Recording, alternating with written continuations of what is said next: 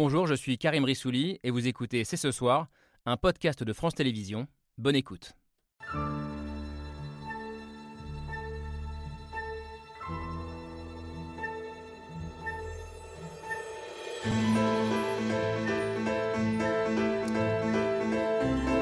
Bonsoir à toutes et à tous, soyez les bienvenus sur le plateau de C'est ce soir. Déjà près de 2700 morts, des milliers de blessés, des villages réduits à néant par dizaines, le Maroc vient de vivre l'une des pires catastrophes de son histoire. Et comme souvent dans ce genre de situation, à côté des drames humains et des familles déchirées, il y a très vite des leçons politiques et géopolitiques dont nous allons débattre ce soir. Malgré l'ampleur du désastre, le Maroc a-t-il raison de filtrer les pays qui lui viennent en aide au nom de sa souveraineté? Comment interpréter?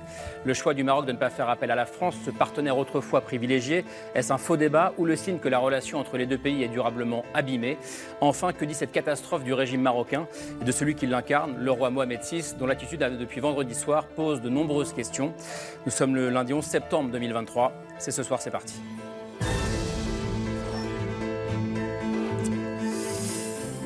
C'est parti, c'est ce soir avec Laura Adler. Bonsoir ma chère Laura. Et avec Camille Diao. Salut Camille, je le disais euh, à l'instant.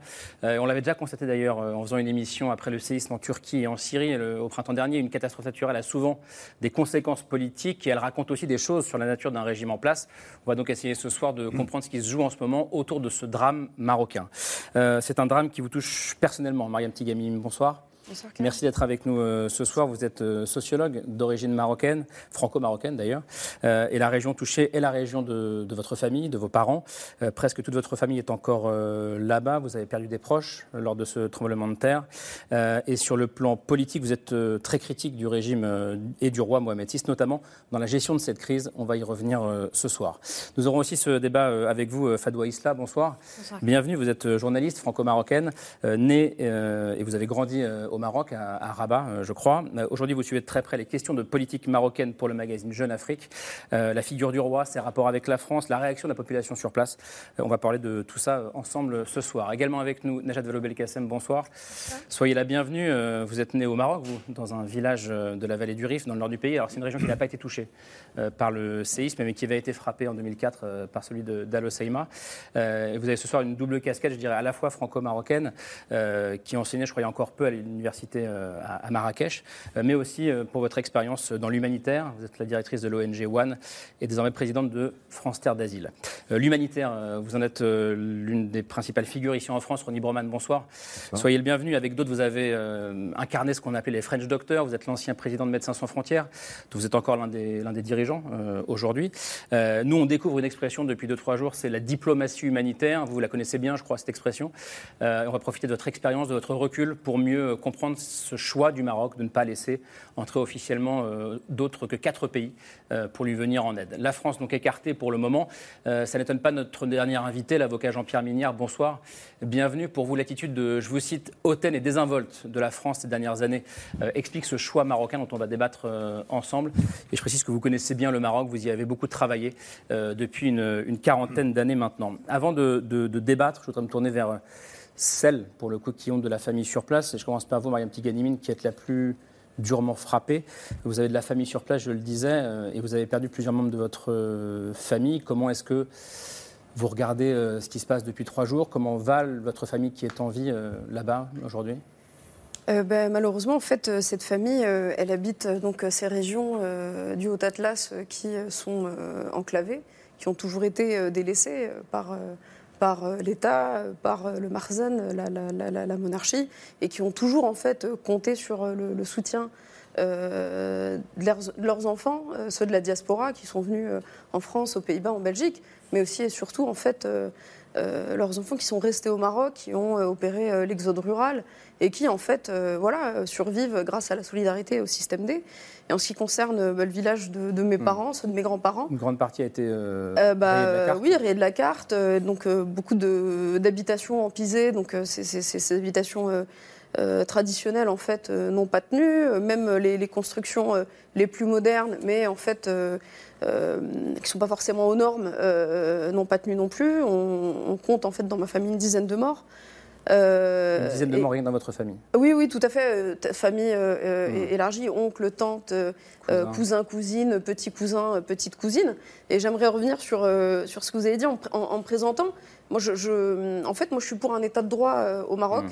Euh, j'ai la chance en fait d'être née, d'avoir grandi en France, même si en fait je retournais euh, euh, tous les étés au, Maroc avec, avec mes, mes, parents. Et, en fait, je suis, enfin, j'essaie d'être une républicaine conséquente. Et je suis républicaine en France, et moi je veux le meilleur pour les autres, et pour notamment en fait mes compatriotes marocains. Et je considère que les Marocains méritent de vivre en fait, les Marocains et Marocaines méritent de vivre dans un état de droit qui les respecte euh, et qui en fait euh, va à leur secours parce qu'à l'heure où je vous parle, euh, les villages en fait hmm. de, de, ma famille n'ont toujours pas été secourus. et, ça, c'est dramatique. On va y plus revenir. d'eau, plus d'électricité, presque plus de nourriture, et donc des personnes qui depuis trois jours dorment dehors.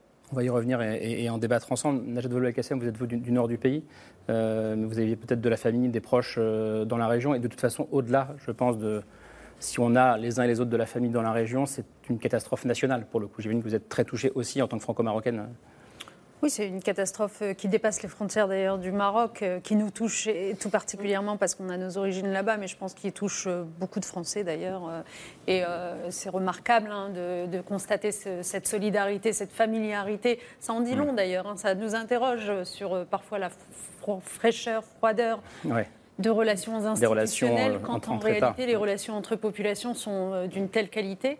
Euh, mais, mais, juste pour revenir sur ce qui vient d'être dit, ce qui est absolument frappant comme on l'a vu en, Turquie, en Syrie et dans d'autres endroits qui ont connu des séismes, en Haïti, etc., c'est euh, à quel point euh, les populations rurales sont euh, laissées à leur vulnérabilité, sont vulnérables dans des habitations qui sont en effet ouvertes à tous les vents. Et donc, en fait, le, sujet que cela pose, je pense, pour tous les pays, c'est que faisons-nous de nos populations rurales? Alors, évidemment, certains sont plus avancés Vous voulez dire en dehors des catastrophes comme des séismes Même en dehors des catastrophes, parce que la vérité, c'est que, vous le disiez, euh, le Maroc a déjà euh, connu avec Agadir mm. un épisode euh, sismique important, 16 000 morts. 1960. Donc en fait, le sujet, c'est comment est-ce que les pays, de manière générale, sont capables de préparer la suite. C'est ce qu'on appelle la résilience mm. de, nos systèmes. Ça vaut pour les questions de santé comme ça vaut pour les grandes catastrophes. Mm. Fadwa Isla, votre famille est à Rabat, je crois. Alors, ça a été ressenti jusqu'à Rabat, hein, il me semble. Le, ça a été ressenti, il n'y a pas de dégâts comme on peut voir ailleurs. Et donc, effectivement, donc, ma famille va bien. mais comme vous le disiez, c'est une tragédie qui dépasse. Euh, euh, mm. c'est une tragédie collective qu'on vit, enfin que vivent les gens qui sont sur place, mais qu'on vit aussi par procuration, euh, par les réseaux sociaux, par les appels, en étant ici. Oui, et, avec la frustration de ne pas pouvoir agir en étant ici, en plus oui. avec la frustration d'être ici. Avec la frustration d'être ici, de ne pas pouvoir faire grand-chose, évidemment, euh, ce sentiment d'impuissance est, terrible aussi. Hum, terrible, et je disais, on est autour de 2700 morts, mais le bilan est toujours très provisoire. Et Ronnie Borman, vous disiez en préparant l'émission, d'expérience, dans les 10 jours qui viennent, le, chiffre, euh, le, le, nombre de morts est exponentiel. Oui, c'est-à-dire d'expérience, il faut un certain temps, entre 10 et 15 jours, pour établir un bilan à peu près euh, définitif. Donc les premières estimations sont toujours beaucoup plus basses que la réalité. Euh, on arrive euh, probablement d'ici euh, le milieu de la semaine prochaine, on arrivera à avoir un bilan probable qui sera, j'imagine, peut-être le double, peut-être le double, vers 3000, peut-être même 4000 morts. Ce qui place cette catastrophe dans le registre des catastrophes importantes, mais malgré tout avec une portée, enfin des conséquences limitées si on les compare à d'autres grandes catastrophes du même ordre, comme celle de Turquie. Si on parle du nombre de morts c'est ça, oui, c'est un indicateur hmm. euh, euh, d'évaluation. Parce que euh, le séisme a touché des zones qui sont relativement peu denses, du point de vue de, l'habitat.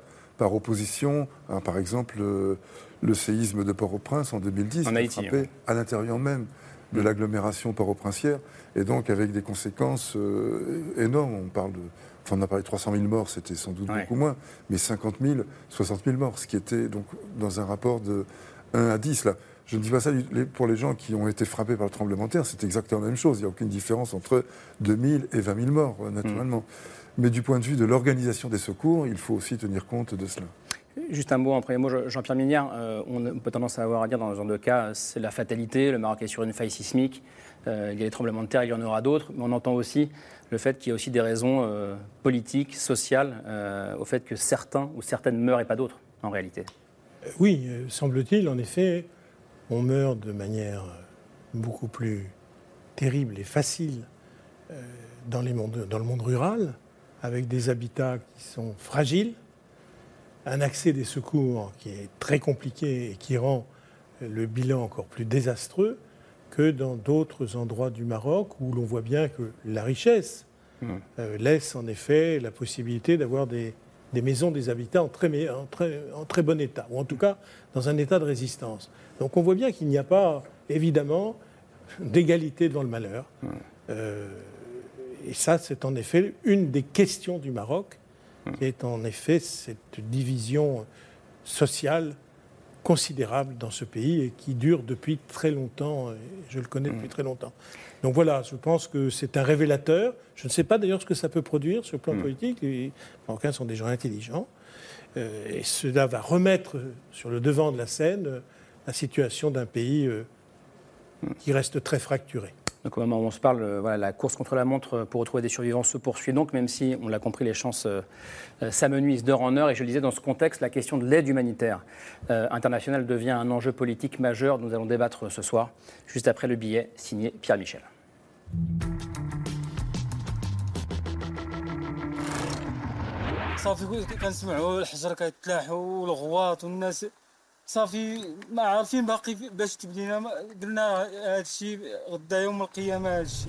C'est une des pires catastrophes de son histoire. Vendredi 23h11, le Maroc est frappé par un séisme de magnitude 6,8.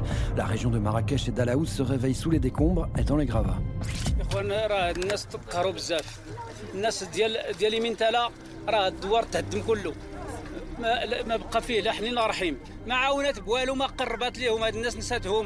Peu d'images de rescapés, plus de 2000 morts et 2500 blessés. Plusieurs villages sont tout simplement rayés de la carte, comme ici à Ijoukak. Maman, c'est moi, et moi ici. Moi, ma femme ici. Et vous avez sorti les corps vous-même? Oui. Des secours qui tardent à intervenir, un roi qui reste mutique. ترأس جلالته جلسة عمل خصصت لبحث الوضع في أعقاب الزلزال المؤلم الذي ضرب البارحة إقليم الحوز. L'inaction de Mohamed VI est un désastre pour les victimes. Pourtant meurtri, le Maroc boude l'aide internationale. Face à la main tendue de la France et d'autres pays, Mohamed VI hésite. Nous avons euh, mobilisé l'ensemble des équipes techniques de sécurité pour pouvoir intervenir quand euh, les autorités du Maroc le jugeront utile. Il a tergiversé et puis accepté. Le Qatar envoie de l'aide, l'Espagne envoie de l'aide, le Royaume-Uni envoie de l'aide, mais vis-à-vis de la France, le Maroc décide de garder ses distances. Le président de la République a échangé à de nombreuses reprises avec le roi du Maroc. J'ai eu moi-même mon homologue, encore longuement hier. Tous les contacts sont pris à tous les niveaux. En cause des problèmes techniques, mais aussi un certain passif, quelques tensions entre deux pays pourtant amis. Depuis quelques années, les motifs de fâcherie ne manquent pas diminution du nombre de visas pour les ressortissants du Maghreb, rapprochement de Paris avec l'Algérie, le grand rival du Maroc dans la région, et affaire Pegasus, du nom de ce logiciel utilisé pour espionner le téléphone portable du président français. Officiellement, le Maroc n'a donc pas accepté, pas non plus refusé. Dans cet entre-deux, le bilan déjà meurtrier risque lui de s'alourdir. Il est important pour la France euh, de mettre son drapeau dans sa poche, de mettre sa susceptibilité dans sa poche et de faire en sorte que cette aide, l'aide française, puisse être acheminée par tous les moyens possibles. Il n'est donc plus question de fierté. Alors, on va débattre de fierté, de, diplomatie humanitaire, mais je reviens sur ce que vous disiez, Mariam Tiganimine, euh, juste avant le, billet de Pierre-Michel. Vous disiez, dans ma famille, dans mon village, les secours ne sont pas encore arrivés. Il n'y a aucune autorité marocaine n'est arrivée sur place à ce jour? Euh, ni les secours, ni l'armée, ni la gendarmerie. Et, il ne s'agit pas que de mon village. Euh, mon village est entouré de cinq autres villages. Euh, je suis aussi en lien avec beaucoup d'enfants de, la diaspora qui sont issus de, ces régions, parce qu'en fait, nos pères ont été recrutés dans les années 60 pour venir taper le charbon et, travailler dans l'industrie automobile. Donc en fait, voilà, c'est des recrutements mmh. qui sont faits dans, bah, dans cette région du, Haut Atlas. Mais, parce qu'ils sont totalement inaccessibles, y compris pour les secours marocains? Non, non, ils sont, certains villages sont plutôt accessibles. c'est parce qu'on a affaire en fait à un manque d'organisation. il faut quand même rappeler, vous avez évoqué tout à l'heure, euh, le, euh, le, séisme de Husseima de 2004. 2004 Et euh, j'aimerais rappeler un, événement ou peut-être le, voilà, le, souligner. à l'époque, le Premier ministre marocain, Driss Jetto, avait décidé de prendre des initiatives, d'aller sur le terrain assez vite. Parce que le roi, comme ce qui s'est passé là ce week-end, n'a pas réagi, n'a pas donné de directive. ce monsieur, qui est un monsieur de l'appareil politique, euh, s'est fait euh, vilipender. Euh, parce qu'au Maroc, on ne doit pas prendre d'initiative, on ne doit pas montrer que l'on peut faire avant ou, sans le roi. Hmm. Et, le roi a fini par venir à Al-Husseima six jours plus tard, et il a retardé des convois parce qu'il était hors de question que des secours, que des convois en fait arrivent avant la présence du roi. Donc on a quand même affaire à euh, un système politique criminel. Et, vraiment, je, je, pèse mes mots en disant ça. Un système politique criminel, c'est très fort. Criminel, parce que vous pouvez voir sur les réseaux sociaux actuellement des témoignages de familles qui vous expliquent euh, qu'ils ont voulu euh, aller sauver leurs enfants sous les décombres, mais à qui on interdisait d'agir tant qu'on n'avait pas de directive royale. Et donc, en fait, vous aviez toute une chaîne de, de, de décisions qui était bloquée pour cela.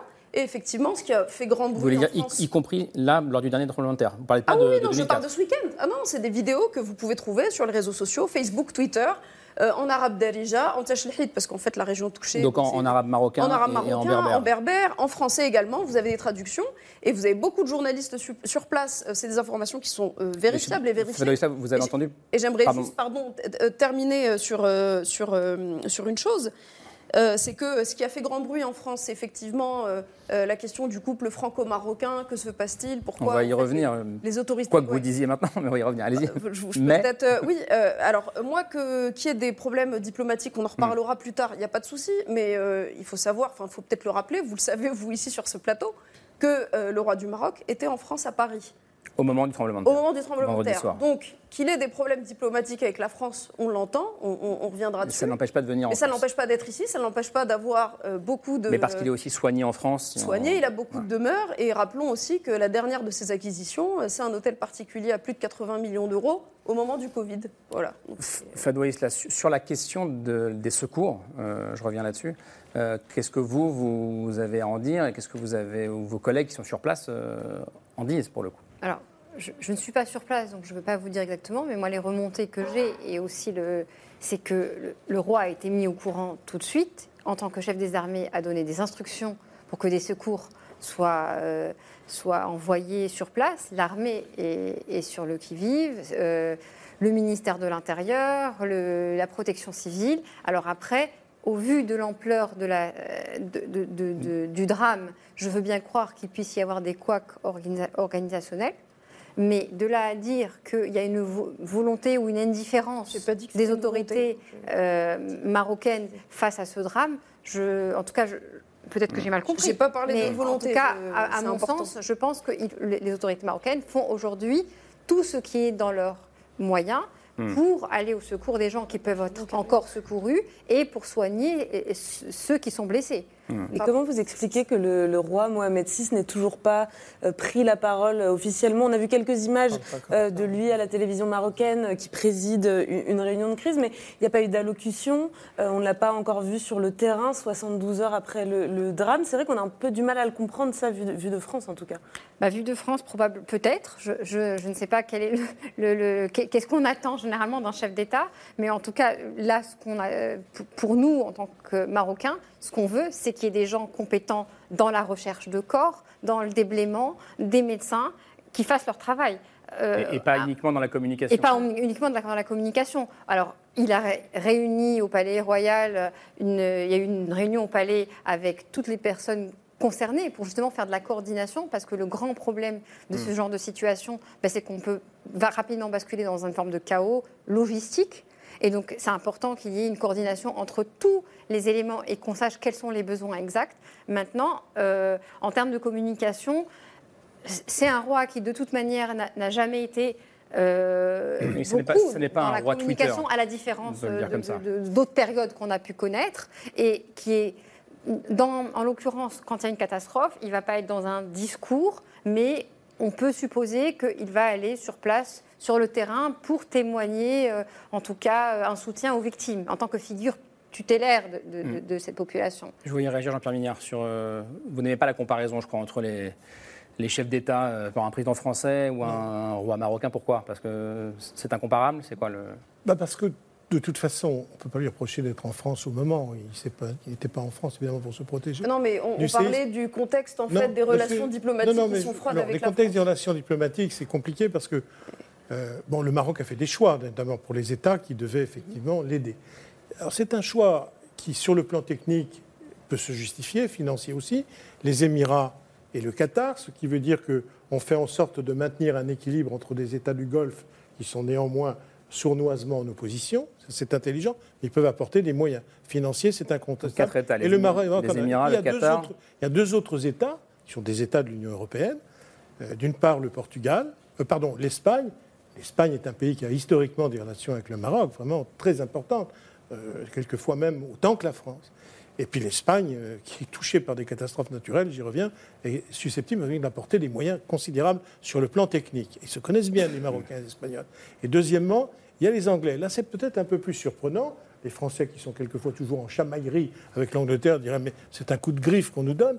Alors j'y vois là quand même un aspect très politique, c'est que la Grande-Bretagne se rapproche des positions du Maroc sur le Sahara. Sur le Donc Sahara je pense que dans un moment, on, pardon. On précise juste parce que c'est pas ah évident pour tout le monde. Le Sahara occidental, c'est euh, donc le territoire sahraoui au sud du Maroc, oui. Euh, qui était espagnol jusqu'en 75. Les Espagnols sont partis et les Marocains revendiquent la souveraineté marocaine et les Sahraouis du Front Polisario revendiquent l'indépendance. Exactement. Soutenu par les Algériens. Soutenu par les Algériens. C'est un point. Et l'Espagne, d'ailleurs, à grand bruit, s'est ralliée à la cause marocaine. La cause marocaine. on, voit quand même que les deux pays européens qui sont appelés sont deux pays qui soutiennent le Maroc sur la question sahraoui. Voilà, la Grande-Bretagne s'apprête à suivre officiellement la position. Donc je pense en effet, alors là, je veux peut-être vous apporter de l'eau à votre moulin, il est exact que le choix qui est fait est un choix où l'ingrédient politique est aussi important que l'efficacité technique. Moi, Mais, pardon, je n'ai pas du tout moi parlé du choix de la, Grande-Bretagne, de la France, etc.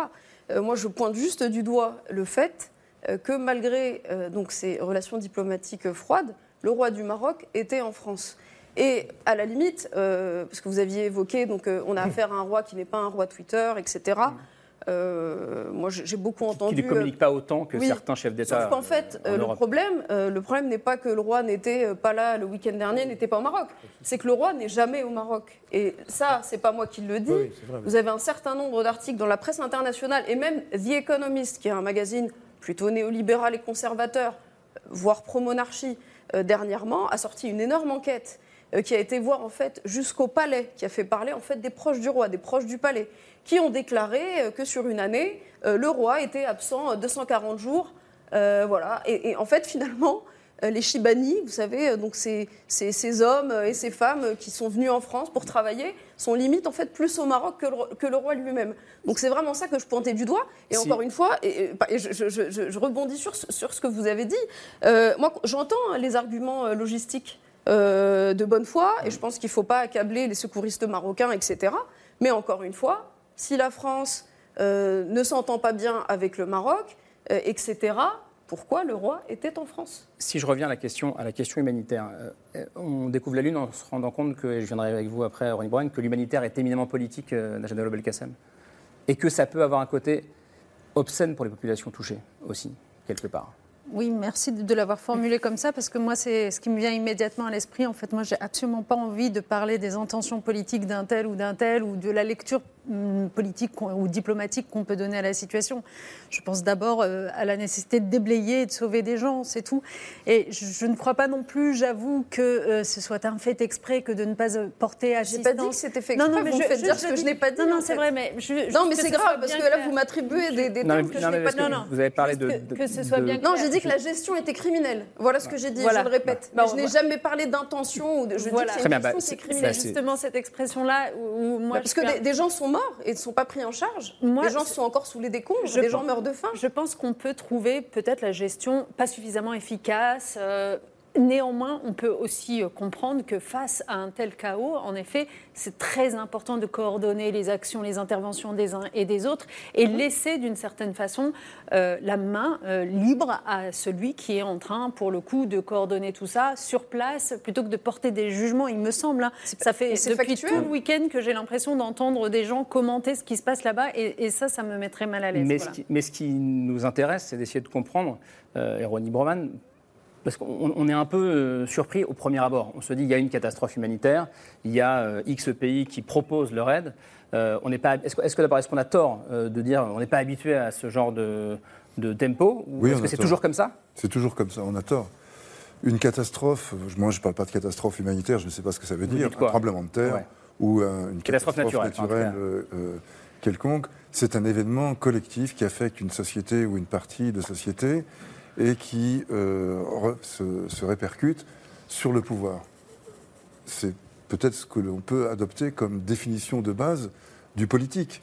Et par ailleurs, lorsque des gouvernements, lorsqu'un gouvernement dont le pays a été frappé par une catastrophe fait appel à un autre gouvernement, il interagit avec une entité qui est une entité politique. Mmh. Il est donc dans la politique. Donc imaginez que ces événements puissent euh, être en quelque sorte soustraits à la politique, aux logiques euh, qui la euh, sous-tendent, c'est se bercer d'illusions. C'est hmm. absolument impossible autrement. Donc les relations entre gouvernements sont par nature des relations politiques. Et d'ailleurs, c'est sans mystère, les quatre pays auxquels le gouvernement marocain a fait appel, ce sont des pays qui soutiennent sa revendication sur le Sahara occidental, qui est un plan de clivage extrêmement important euh, au, Maroc. Juste pour préciser quelque chose, Ronnie Broman, parce qu'on en a parlé euh, aujourd'hui dans la rédaction, et c'est important pour celles et ceux qui nous regardent. Quand on dit qu'il y a que le Maroc ne fait pas appel à l'aide de la France, c'est uniquement du gouvernement français. C'est-à-dire que les ONG françaises. Oui, c'est ce que j'allais dire. Parce qu'il ne faudrait pas que les gens qui nous regardent se disent que ça ne sert à rien de donner euh, parce que la France n'est pas autorisée à aider. C'est ce que j'allais dire. Par exemple, dès, dès, samedi, il y a une équipe de, enfin, trois équipes de Médecins sans frontières, donc Médecins sans frontières d'autres pays, de Belgique et de Hollande, mais également une équipe de Médecins sans frontières de MSF euh, euh, France qui se sont rendus sur place mm. et qui n'ont pas été euh, refoulés, donc qui ont été admis, qui ont pu rencontrer, pour ce qui nous concerne, puisque c'est essentiellement de la médecine, nous avons pu rencontrer nos, homologues marocains, notamment au CHU mm. de, de, Marrakech, et constater qu'il y avait une extraordinaire mobilisation. Il y a des milliers de médecins qui se sont portés volontaires, une cinquantaine de néphrologues pourquoi On peut s'attendre, enfin ça peut paraître bizarre, des néphrologues, mais C'est quoi un néphrologue euh... Néphrologue, c'est spécialiste du rein. Néphrologie. c'est spécialiste de la néphrologie, euh, qui sont nécessaires parce que les, syndromes d'écrasement provoquent des insuffisances rénales aiguës qui nécessitent des dialyses. Et donc, il y a tout un plan de, reconversion des appareils de dialyse pour les mettre au service des blessés du, tremblement de terre. De même qu'il y a eu une très importante mobilisation à, à Marrakech. Donc, malgré tout, moi, je ne conteste pas ce, que, ce qui est dit sur la nature politique et le fonctionnement du régime euh, au Maroc. Euh, au, Maroc. Hmm. Ça n'est pas mon, mon, domaine, mais je constate qu'il y a eu une très importante mobilisation déjà sociale et une mobilisation de l'armée. Voilà. Par ailleurs, soyons conscients, je, allez-y, allez-y. Par ailleurs, il faut être conscient qu'aucun pays au monde, et vous prenez les plus puissants, vous tomberez sur les mêmes euh, problèmes, aucun pays au monde n'est préparé à faire immédiatement face à une catastrophe. Par définition, les structures gouvernementales et les agences euh, euh, diverses fonctionnent dans une en proportion des problèmes auxquels ils sont confrontés mmh. au jour le jour. Mais un problème extraordinaire qui surgit du fait d'une catastrophe de grande ampleur, ça suppose des plans préalables, mmh. d'ailleurs je pense qu'il euh, y en a, mais la mise en œuvre de ces plans relève de l'exception, pas de l'ordinaire. Donc il faut du temps. Est-ce qu'il peut expliquer le fait qu'il y ait besoin d'un filtrage, euh, comme on dit, c'est-à-dire qu'il y ait quatre pays pour l'instant et peut-être une deuxième vague derrière euh, et le filtrage est la règle. Le filtrage est la règle et c'est une règle tout à fait compréhensible. Quand il n'y a pas de filtrage, il y a une sorte de débordement, ça a été dit un petit peu avant. C'est ce qui s'était passé à, Haïti, justement, où il y avait une espèce de chaos organisationnel total parce qu'il y avait trop d'acteurs euh, mm. d'autres pays. Et, et parce qu'à Haïti, euh, pour le coup, l'État était, défaillant. était, défaillant et quasiment réduit à néant. Mais ça n'a pas empêché quand même que Haïti a été, du point de vue qui est le mien, c'est-à-dire des soins apportés à une population éprouvée par une catastrophe avec des dizaines de milliers de blessés, a été une réussite exceptionnelle. Hmm. Dans ce chaos, qui était inévitable parce qu'en effet, il n'y avait aucune voie qui était tracée pour euh, diriger les ONG. Jean-Claude puis, Une seconde, parce que, en fait, je pense qu'il y aura une deuxième vague d'accueil de propositions. Je pense que la première est très nettement politique de la part du Maroc, il faut le savoir. Les États qui sont concernés ne sont pas du tout des États impotents, donc on peut même dire ce n'est pas, pas une défaillance que supporteront les victimes. Par contre, la France a un avantage quand même sur le plan de la technique, du savoir-faire de ses équipes, des équipes de secours, des chiens. Et donc là, je pense qu'il faut que peut-être les autorités marocaines, qui sont souveraines, mais réfléchissent, parce que c'est un avantage pour le peuple marocain que les équipes de sécurité françaises, de secours, de sécurité civile interviennent. Je précise en plus qu'il y a un autre avantage, c'est la langue. Euh, le français, euh, qui est quand même partagé par une partie de la population marocaine. De moins en moins, mais. Oui, mais quand même. Hmm. Mais quand même. C'est aussi euh, un moyen, hmm. en effet, de faciliter hmm. l'extraction des corps, de se faire entendre, on le sait bien. Laure. Mais je crois qu'il faut souligner le courage du peuple marocain, sa dignité, son sens de la solidarité. Toutes les images le prouvent.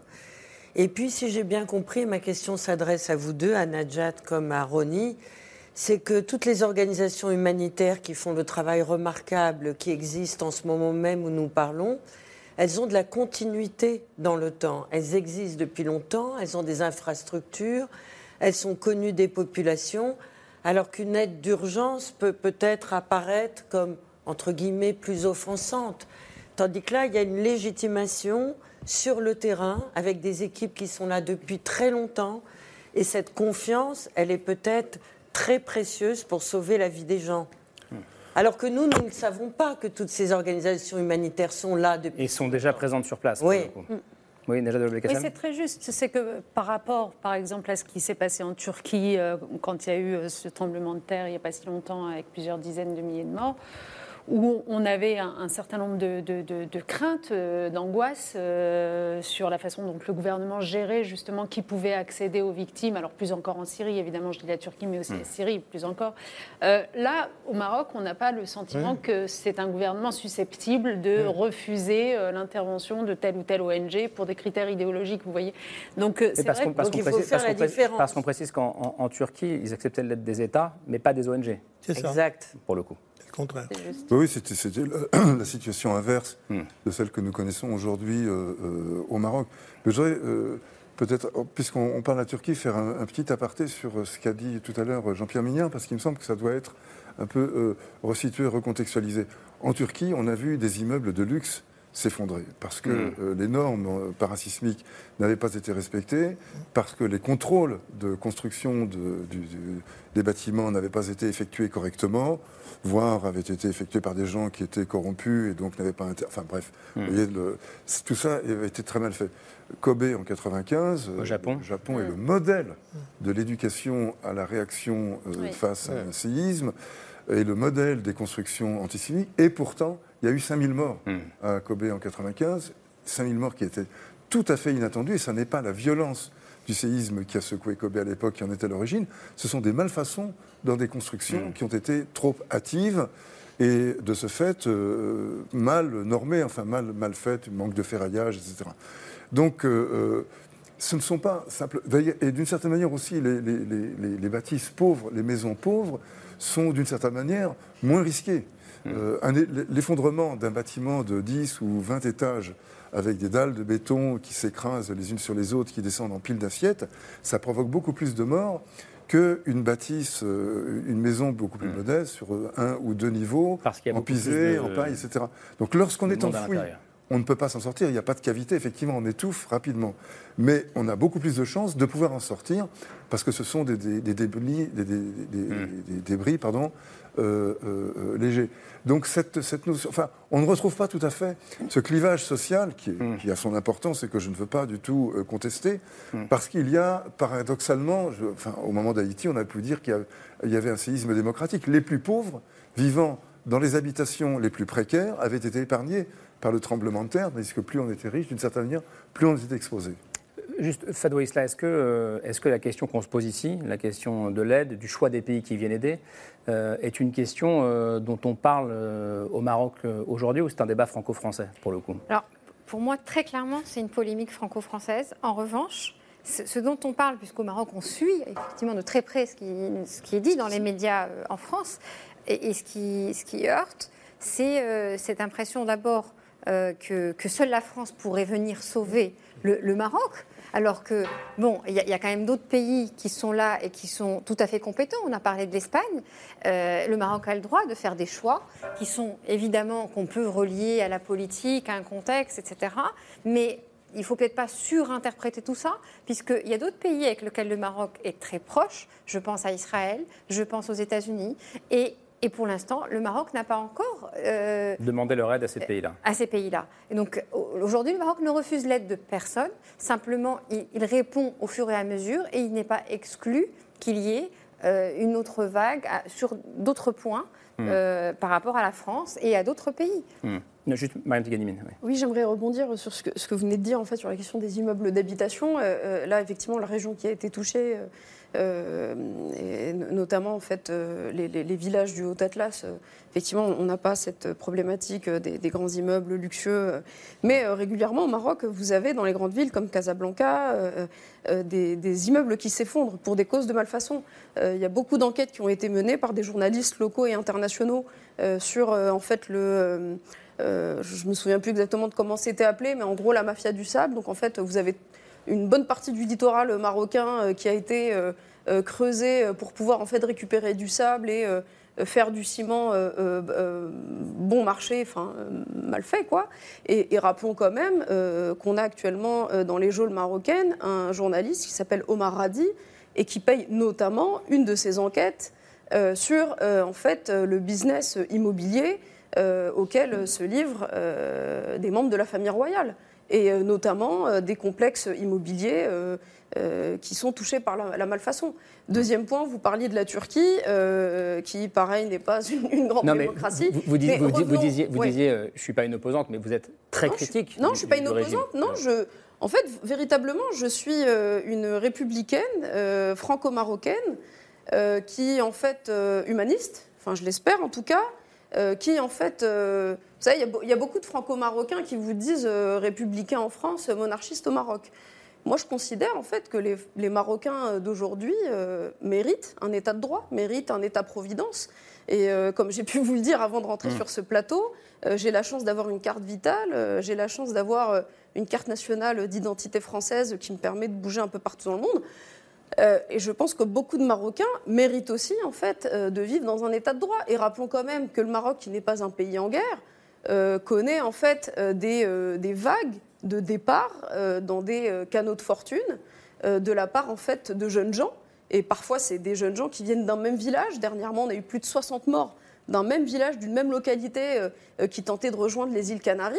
et je pense que ces gens-là, en fait, font ce choix euh, parce qu'ils souhaitent euh, une, vie meilleure. Donc si rappeler des faits, moi je, ne fais que rappeler des éléments qu'on peut retrouver euh, dans des enquêtes journalistiques, sur Wikipédia, etc. Et voilà, donc non. Et, le deuxième point sur la question de la Turquie, donc reconnaissons quand même à la Turquie d'avoir accepté l'aide de l'Allemagne, parce qu'on parlait tout à l'heure donc des questions de, diplomatie, etc., et de conflit. La Turquie et l'Allemagne avaient des relations diplomatiques très tendues. Euh, et en fait, quand il y a eu euh, bah, cette catastrophe, euh, la Turquie n'a pas hésité en fait à accepter l'aide allemande. Donc mm. c'est juste un exemple pour rappeler qu'effectivement, ce que vous avez très bien dit, Monsieur Broman, c'est que la question politique, en fait, elle est omniprésente.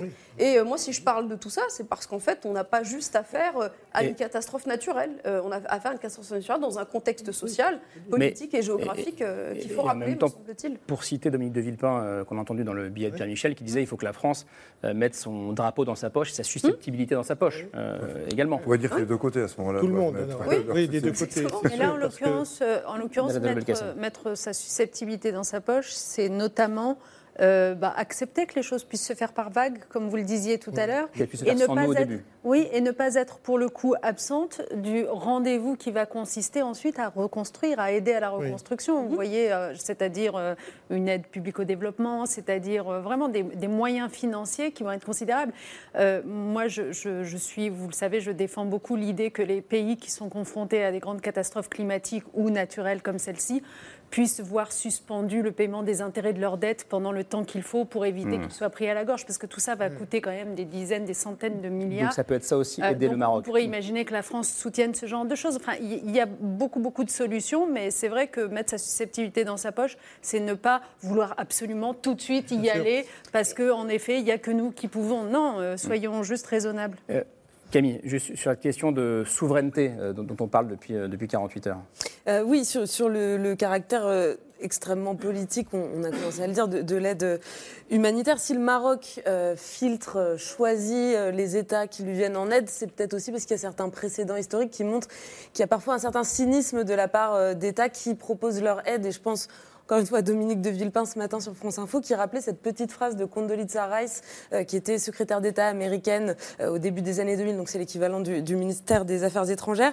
Quelques jours après le tsunami de 2004 qui a ravagé toute l'Asie du Sud-Est, qui a fait plus de 250 000 morts, euh, elle a qualifié ce tsunami de merveilleuse opportunité pour les États-Unis. Alors je traduis, en fait pour elle, que, le fait que les États-Unis envoient de l'aide humanitaire dans cette région, c'était une façon de retrouver de l'influence dans une région où les États-Unis est un peu mal regardé, et notamment en Indonésie, grand pays musulman, alors qu'on est quelques années euh, seulement après le 11 septembre et les guerres euh, qui ont, qui ont suivi. Euh, donc voilà, est-ce que Ronnie Broman, cet exemple-là nous montre aussi qu'il peut y avoir beaucoup de cynisme de la part des États et pas forcément que des bonnes intentions. Je ne reprendrai pas à mon compte le terme de cynisme. Je dirais que c'est comment dire, une sorte de constat factuel fait par Condoleezza Rice. Ce n'est pas spécialement cynique. De fait, on est un an après l'invasion de l'Irak, euh, les manifestations d'opposition à cette invasion qui ont lieu dans le monde entier, et euh, le plus grand pays euh, musulman du point de vue démographique du monde est frappé par une L'Indonésie est frappée par cette, ce, séisme, et la, la, flotte du Pacifique était précisément en train de croiser dans ce, dans ce contexte-là.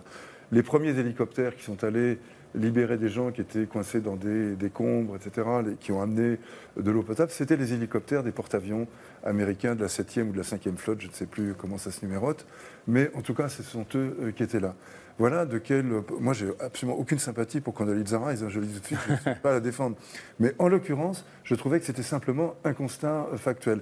Les États-Unis étaient en situation de montrer qu'ils euh, n'en avaient pas après le monde musulman en général, au contraire, ils montraient leur solidarité avec des gens qui étaient affectés après une attaque désastreuse, celle euh, de l'Irak euh, l'année d'avant, faite à partir de mensonges sur lesquels, évidemment, on est tous au clair Mais maintenant. Mais je voulais, en, parlant, des États-Unis, au moment de, Katrina, rappelons-nous.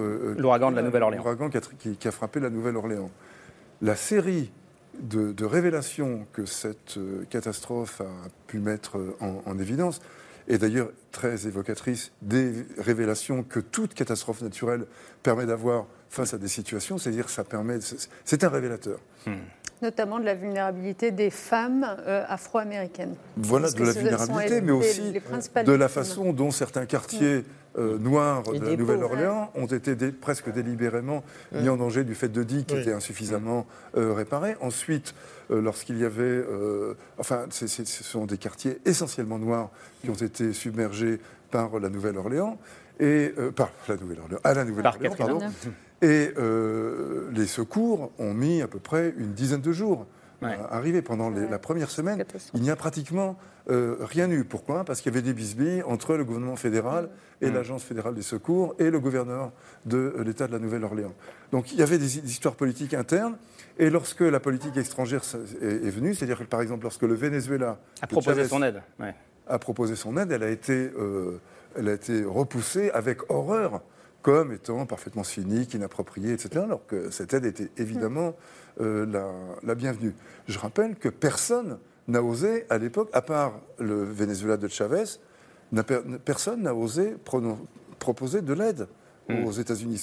La simple proposition était considérée comme une offense, hmm. comme une façon d'humilier. Ce qui nous rappelle que hmm. la position avantageuse, c'est celle, celle de, de, donner, secours. Et la position, disons, euh, humiliante, c'est celle de recevoir. Ça, c'est une donnée anthropologique, c'est tout à fait euh, général. Et à ce moment-là, on l'a vu comme ça. Et je, mais c'est intéressant quand ça concerne aussi la première puissance mondiale. personne ne s'en est indigné à l'époque. Je crois qu'il faut sortir les questions de, de sécurité civile, d'assistance, il faut sortir de la souveraineté. Ces notions de souveraineté sont des notions abominables. Mais ça ne se décrète pas. Hein. Si, mais justement. Mais ça se combat.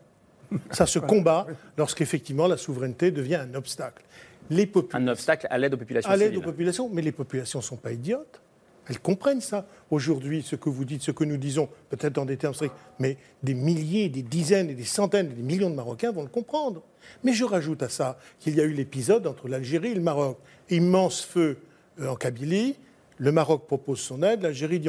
D'ailleurs, l'Algérie a dit même non à la France, puisque même si la France avait envoyé des Canadaires, on disait que c'est des avions de l'Union européenne, parce que c'était dans le cadre d'un accord avec l'Union, on ne voulait surtout pas dire que c'était des Canadaires français. Vous voyez comme c'est. Mais ces pays sont, sont touchés, sont fragiles sur le plan euh, euh, des séismes. Ils sont fragiles avec le réchauffement climatique et les grands feux, les grands feux d'Espagne, les grands feux du Portugal, même chez nous, les grands feux de la forêt des Landes. Elle en sait quelque chose, euh, Najat? Eh bien, je propose qu'avec l'appui des, populations, leur expression politique, des ONG, des mouvements, etc., nous commencions à bâtir une convention d'assistance mutuelle entre le Portugal, la France, l'Espagne, l'Algérie, la Tunisie et le Maroc. De telle sorte que ces questions d'assistance dans des moments très violents comme celui-ci, les populations n'en souffrent pas, il y a une convention qui a prévu. Ce qui veut dire qu'on ne met pas son drapeau dans sa poche, on n'en parle plus. On cède. Alors je ne dis pas que ça se fera du jour au lendemain, que ce sera si facile, mmh. mais le monde évolue comme ça. Mmh. Et les populations diront comment? Vous ne voulez pas répondre à cette proposition, mais cette proposition, elle est pour notre bien. Et d'ailleurs, ça permettrait effectivement aux opinions publiques françaises, espagnoles, portugaises, tunisiennes, marocaines et algériennes de se rejoindre. Hmm. Ce qui, vu les circonstances générales, j'en dirais pas plus, ce ne sont pas mauvaises. Ce qui est vrai, c'est qu'on on a un modèle de ça, même si ce n'est pas tout à fait efficient, Ronnie me le dira dans un instant, mais euh, c'est en matière de lutte contre les grandes pandémies. Le règlement sanitaire international qui avait été adopté en 2005 et qui précisément créait cette espèce de coopération où un État qui voyait apparaître une pandémie était censé alerter l'OMS. Je dis censé parce que du coup, ça n'a pas été super efficace, mais ça peut toujours s'améliorer. Vous avez raison, l'obligation Voilà, c'est une obligation. Et donc, du coup, on pourrait prendre exemple là-dessus pour, euh, pour lutter contre les feux et toutes les catastrophes climatiques. Je trouve que c'est assez Parce qu'il y a aujourd'hui, malgré tout, le risque que les populations civiles soient... Euh, les otages, entre guillemets, de, relations géopolitiques, euh, géostratégiques. C'est pas, pas naïf que de dire ça, Fadwa Isla. Vous qui, chroniquez depuis longtemps la fraîcheur ou le gel, comment dire, des relations entre la France et le Maroc, pour le coup. le Maroc a fait des choix et effectivement, ces choix, le, choix de l'Espagne euh, ou le choix de, de, la Grande-Bretagne de, la Grande-Bretagne sont révélateurs de, l'état des relations, euh, effectivement. Je veux dire, tout comme on choisirait de s'adresser à un ami euh, plutôt qu'à quelqu'un qui, dont on n'est pas proche. Hmm. Et, donc, effectivement, aujourd'hui, quelque part, même si bon, ça n'est pas dit de manière comme ça claire, quelque part, on, la France euh, on, on paye cette politique du en même temps au Maghreb euh, et qui a, fait beaucoup de mal euh, dans, aux relations entre le Maroc et la France, mais aussi entre le Maroc et l'Algérie. C'est quoi la politique du en même temps au Maghreb? C'est quoi? Et eh ben, le, fameux en même temps du président Macron qu'on voit ici en interne, eh ben, à l'échelle maghrébine, c'est de vouloir comment dire, euh, être bien avec les uns, avec, les, euh, avec, le Maroc et avec la France, mais sauf que euh, avec, le Maroc et avec l'Algérie, sauf que ça s'est fait d'une manière qui était, on va dire, maladroite. Hmm. C'est-à-dire, il ne s'agit pas d'être bien avec l'un contre l'autre, mais, mais, mais de ménager, on va dire, les sensibilités des uns et des autres. C'est assez, les équilibres sont assez complexes et, assez, et, et je pense que Emmanuel Macron a été un petit peu euh, comme un éléphant dans un magasin de porcelaine. Et je recherchais, euh, je ne la trouve pas dans mes fiches, mais je recherchais une de vos citations, une citation euh, d'un proverbe marocain. Oui. vous vous en rappelez ou pas sur, Quand on tend un fil, celui qui s'éloigne de toi? Oui, de, mettre un mur. Voilà, celui qui met un fil entre toi et lui, tu peux construire un mur entre toi. En réponse. Et c'est un peu ce qui se passe aujourd'hui, pour le coup. Peut-être. Mais j'ai envie de croire que non, mm. parce qu'au vu des circonstances, je pense pas qu'on que, qu'on va rester dans ces considérations-là. Et je, pense que les Marocains sont, quoi qu'il en soit, capables de mettre de côté certaines choses. Cet euh, orgueil différents-là. Je pense dans un. Cette fierté dont on parlait. Il ne faut pas tout mélanger, euh, mais euh, effectivement, il y a, on, paye le prix de, de ce froid. Je, voulais, juste réagir sur deux choses. La première, c'est que depuis tout à l'heure, on parle du Royaume-Uni et je voudrais juste euh, me faire le, témoin de euh, la façon dont la langue anglaise est en train de progresser parmi la, euh, jeune génération au Maroc. Il ne faut vraiment pas s'imaginer qu'on est dans la même situation que dans les années 80 où d'évidence c'était le français, etc. Mm. Moi, je les vois, les étudiants, etc. Ils, parlent de plus en plus, ils choisissent d'étudier et de parler en anglais. Ils parlent mieux anglais que français. Et ils parlent de plus en plus mieux l'anglais que le mm. français. C'est un vrai sujet et honnêtement, moi qui me fait beaucoup de peine, hein, mm. soyons honnêtes. Euh, donc ça, c'était ma première euh, réflexion. Et, ma deuxième réflexion, c'est que bah, puisqu'on est tous partis pour du commentaire politique, alors que c'est pas forcément ce que j'appelais de mes voeux, mais bon, en même temps, je le comprends. on, ne hein, fait, pas que ça, là. Hein. Mais non, non, mais je, je, comprends qu'il faille donner ce contexte-là. Je voudrais juste dire que euh, le refroidissement des relations entre la France et le Maroc, il n'est pas non plus complètement sans rapport avec la politique des visas qui est conduite par la France à l'égard de ces pays du Maghreb et d'Afrique d'ailleurs, parce qu'il y a le refroidissement avec le Maroc, il y a quand même l'hostilité croissante dans un certain nombre de pays d'Afrique subsaharienne. Enfin, voilà, donc euh, du coup, je ne peux pas m'empêcher. C'est la, la, restriction du nombre de visas euh, accordés aux ressortissants marocains euh, pour protester contre le non-respect par le Maroc d'accords de reconduite à la frontière, en gros. Hein. Voilà, c'est ça. Ces mesures extrêmement vexatoires. C'est très vexatoire, bien Parce qu'elles n'étaient pas contre des personnes qui auraient été potentiellement des immigrés illégaux, des candidats à, l'immigration illégale. C'était des personnes qui venaient soit pour assister à une conférence, des artistes. Et soyons clairs, ça a fait un mal fou. Enfin, je veux dire, les communautés d'affaires, en effet, les artistes, des étudiants, des intellectuels, des intellectuels ou même des gens qui venaient pour des événements familiaux, un mmh. deuil, un mariage et qui n'ont pas pu venir. Donc c'est vraiment des situations humaines compliquées. Et ça, pardon, mais la politique menée par M. Darmanin, elle est extrêmement problématique. Enfin, c'est l'occasion de le dire. il va mmh. essayer de faire passer une loi sur euh, l'immigration bientôt, où il voudrait encore renforcer ce type de mesures de soi-disant rétorsion qui n'ont aucune logique, qui sont bêtes en fait, qui, ont, euh, qui sont totalement contre-productives. Eh bien, euh, moi, je veux vous dire que euh, c'est aussi ça qu'on paye aujourd'hui dans ces relations qui se refroidissent avec des pays qui étaient nos amis, qui sont nos partenaires, desquels on a besoin. Enfin, je veux dire, c'est pas simplement à sens unique, c'est jamais à sens unique. C'est ça qu'essaye aussi peut-être de dire le Maroc aujourd'hui. Mariam Alors pour le coup, sur ce qui a été dit sur la politique migratoire et, euh, la, délivrance des visas, je, souscris totalement. Mais il faut, quand même rappeler en fait que les relations sont refroidies aussi parce que euh, l'exécutif français a été victime de Pegasus. Euh, il faut rappeler euh, que en fait, les, Pegasus, on rappelle juste, hein, c'est euh, ce logiciel israélien euh, et euh, la France soupçonne le Maroc euh, d'avoir. Pas que la France, mais effectivement. d'avoir écouté le président de la République, Emmanuel Macron, sur son téléphone portable. Et, un certain nombre de, ministres et d'autres personnalités. Et en fait, moi, ce que je pense que la France paye, c'est qu'elle paye sa complaisance en fait avec l'autoritarisme, pas qu'au Maroc d'ailleurs, mais on est en train de voir en Afrique tout ce qui peut se passer, toutes les réactions en fait anti-françaises qui, s'expriment. Et, et, en fait, l'exécutif français a pendant des années été complaisante euh, avec la monarchie, avec ses turiféraires. Et, et je pense qu'on peut même remonter sur la question du refroidissement des relations diplomatiques à 2014. Et je crois que euh, Najat, vous, vous étiez ministre, il me semble, euh, quand en fait un mandat d'arrêt a été délivré par un, un, juge français contre le chef de la, politique, de la police politique marocaine. Le, patron du contre-espionnage marocain. Voilà, euh, Hamouchi, accusé de torture. Et, et donc, ce n'est pas une accusation euh, voilà, euh, rocambolesque. Euh, elle est documentée par les Nations Unies. le roi Mohamed VI lui-même a reconnu devant le rapporteur des Nations Unies qu'effectivement la torture était encore pratiquée. On parle quand même d'un pays où encore aujourd'hui des gens sont torturés par agression sexuelle.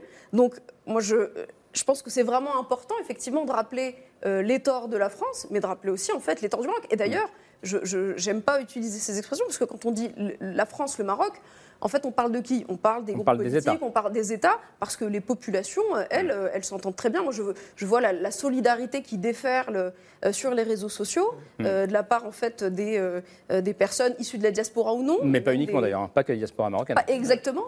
Et, et, ça, je pense que c'est important de, le rappeler. Les peuples, en fait, s'entendent très bien. Et aussi le nombre de Français qui vivent au Maroc. Exactement. franchement, les images ont été l'occasion aussi de s'en rendre compte. Rendre compte hein. Je, suis complètement d'accord avec ce que disiez Najat et vous-même, madame. Je pense que ce que j'ai trouvé scandaleux dans cette affaire des visas, pour ma part, j'ai eu honte. Mhm. J'ai eu honte. C'était euh, une mesure de rétorsion contre un peuple qui, au regard précisément d'une société qui n'est pas toujours juridiquement euh, vraiment attentive aux droits des personnes, ça renfermait le peuple marocain chez lui, et j'ai trouvé ça, comme le peuple algérien, et j'ai trouvé ça honteux. J'ai trouvé ça honteux, d'ailleurs, et en, de surcroît, comme le disait Najat, je crois, à l'origine, que nous avons des relations qui ne sont pas simplement des relations politiques. Et s'il y a une grande sensibilité aujourd'hui hein, au malheur qui frappe le Maroc, c'est parce que nous avons ce que j'appelle moi des relations familiales. C'est l'Algérie, euh, la Tunisie, le Maroc, c'est nous. Et je ne veux pas le dire comme un vieux colon, nostalgique, mais c'est... Je, un peu, je serais surpris si vous faisiez ça. Non, c'est pas de moi, oui, sans doute, mais c'est effectivement, c'est familial dans le meilleur sens du terme. Hmm. Si on compte le nombre de franco-marocains, de franco-algériens, de franco-tunisiens, tout ça, plus de, gens tunisiens, marocains qui sont ici, plus de Français là-bas.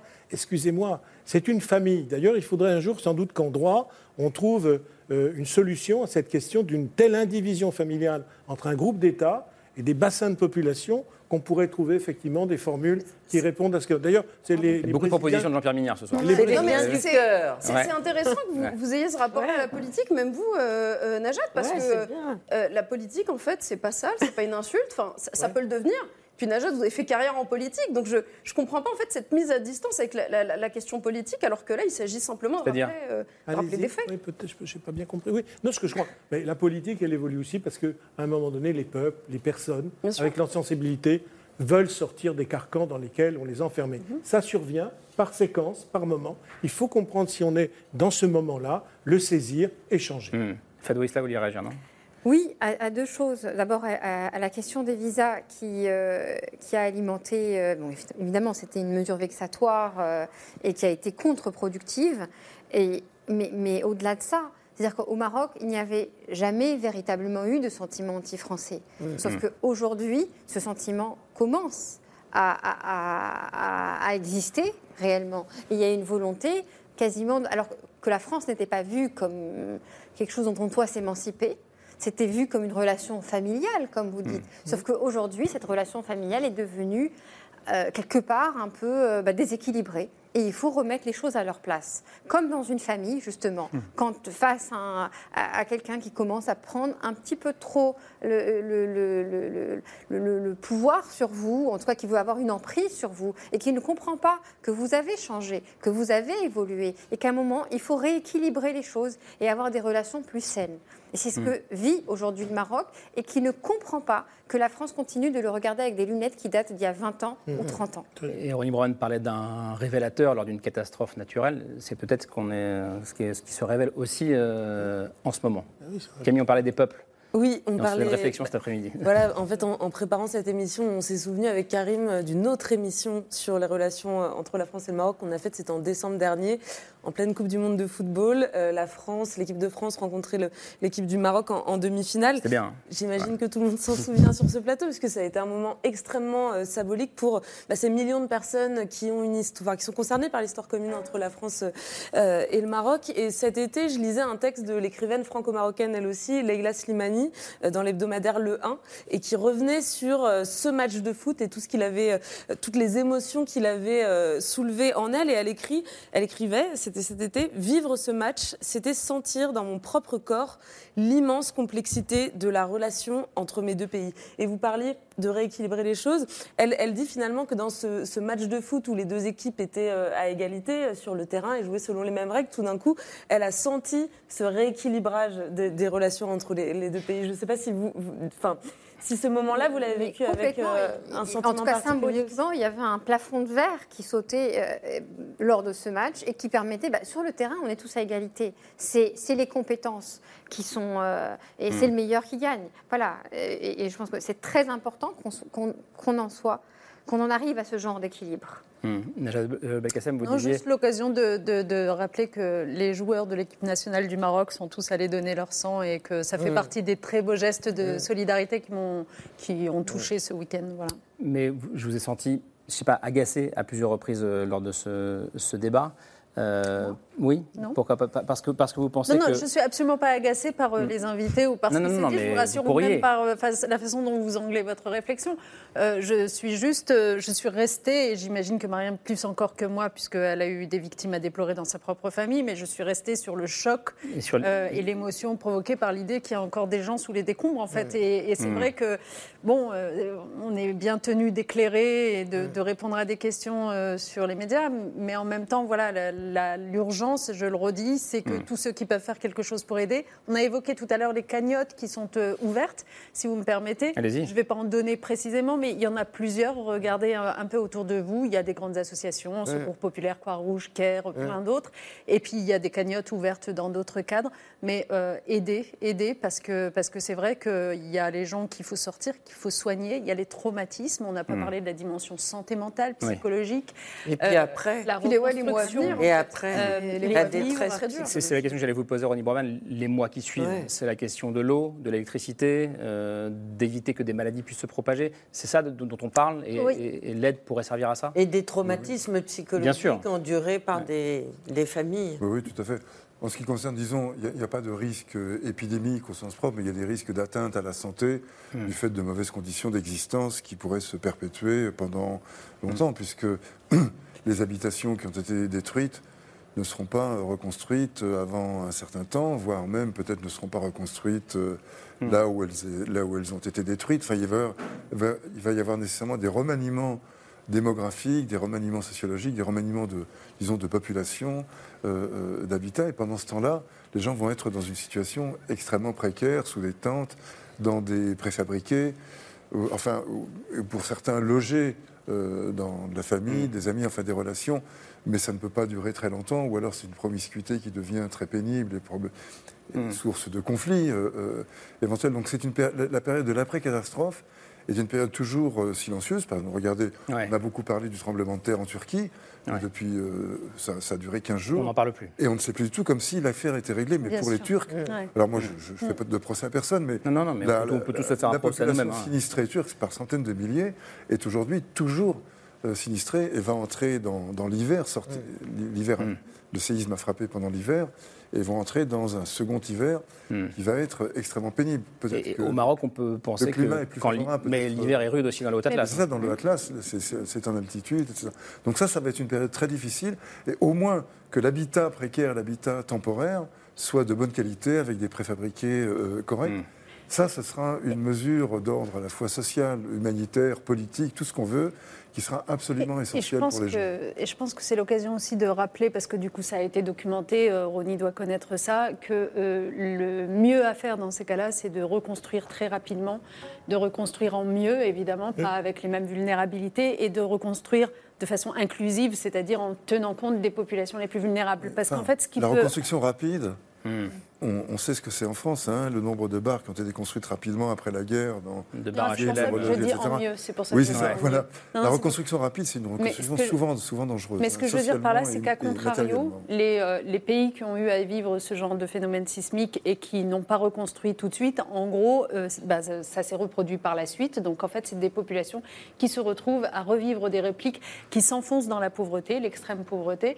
Et en fait, euh, ben, finalement, ça coûte beaucoup plus cher à la hmm. fin parce que euh, ça peut durer des années durant. Donc en fait, euh, c'est peut-être contre-intuitif, mais il faut vraiment aller y reconstruire rapidement.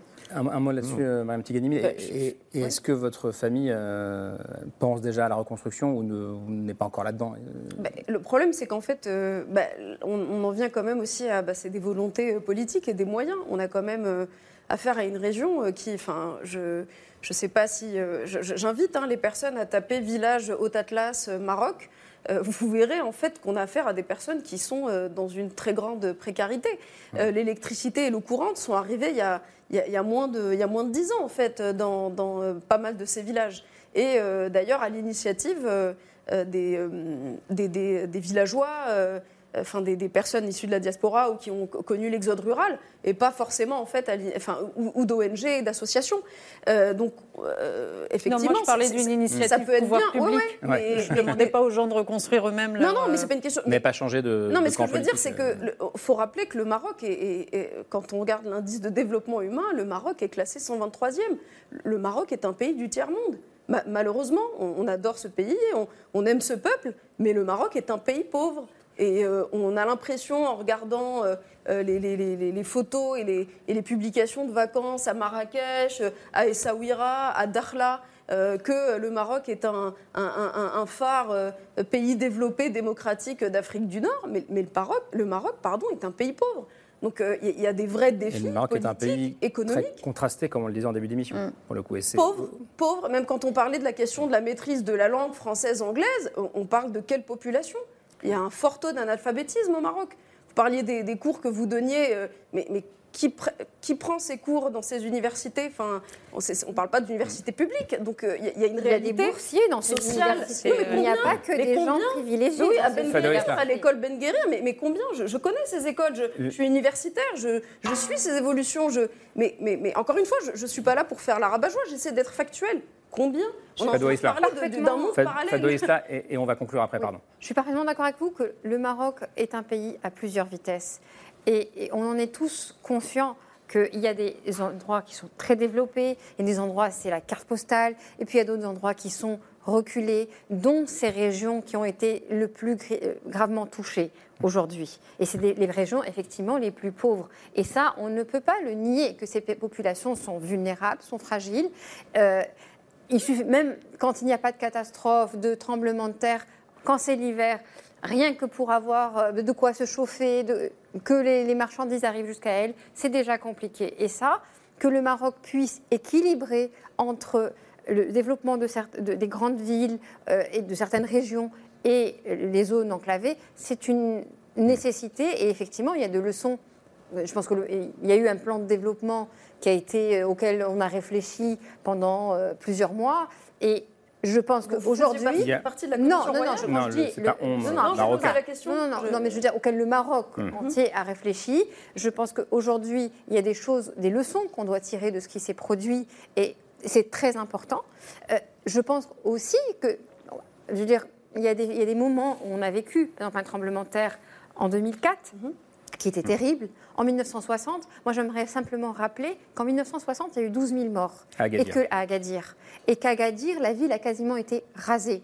Il ne restait plus rien. Aujourd'hui, je m'en réjouis pas, mais on a quand même beaucoup moins de dégâts matériels dans les villes. Ça veut dire qu'il y a quand même un progrès qui est fait malgré les malfaçons, oh, malgré qu'il et, et, je pense qu'il faut continuer dans ce sens. Il faut continuer à, faire des efforts sur les mhm. normes. Il faut, il faut que cet effort se poursuive et que aussi n'est pas que dans les villes aussi dans les campagnes.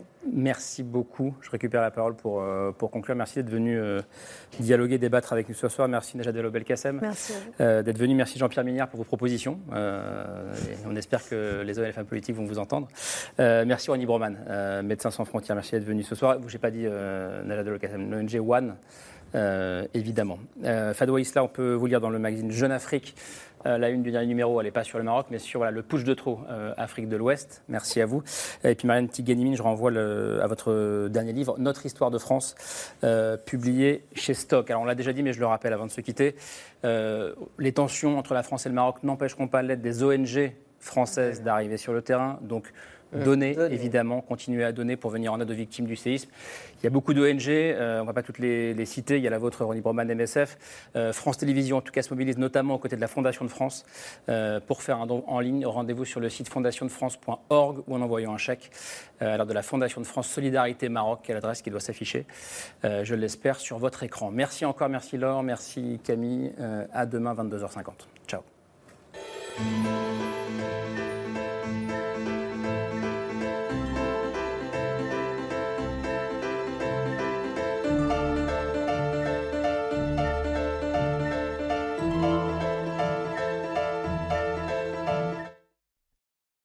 C'était C'est ce soir, un podcast de France Télévisions. S'il vous a plu, n'hésitez pas à vous abonner. Vous pouvez également retrouver les replays de l'émission en vidéo sur France.tv.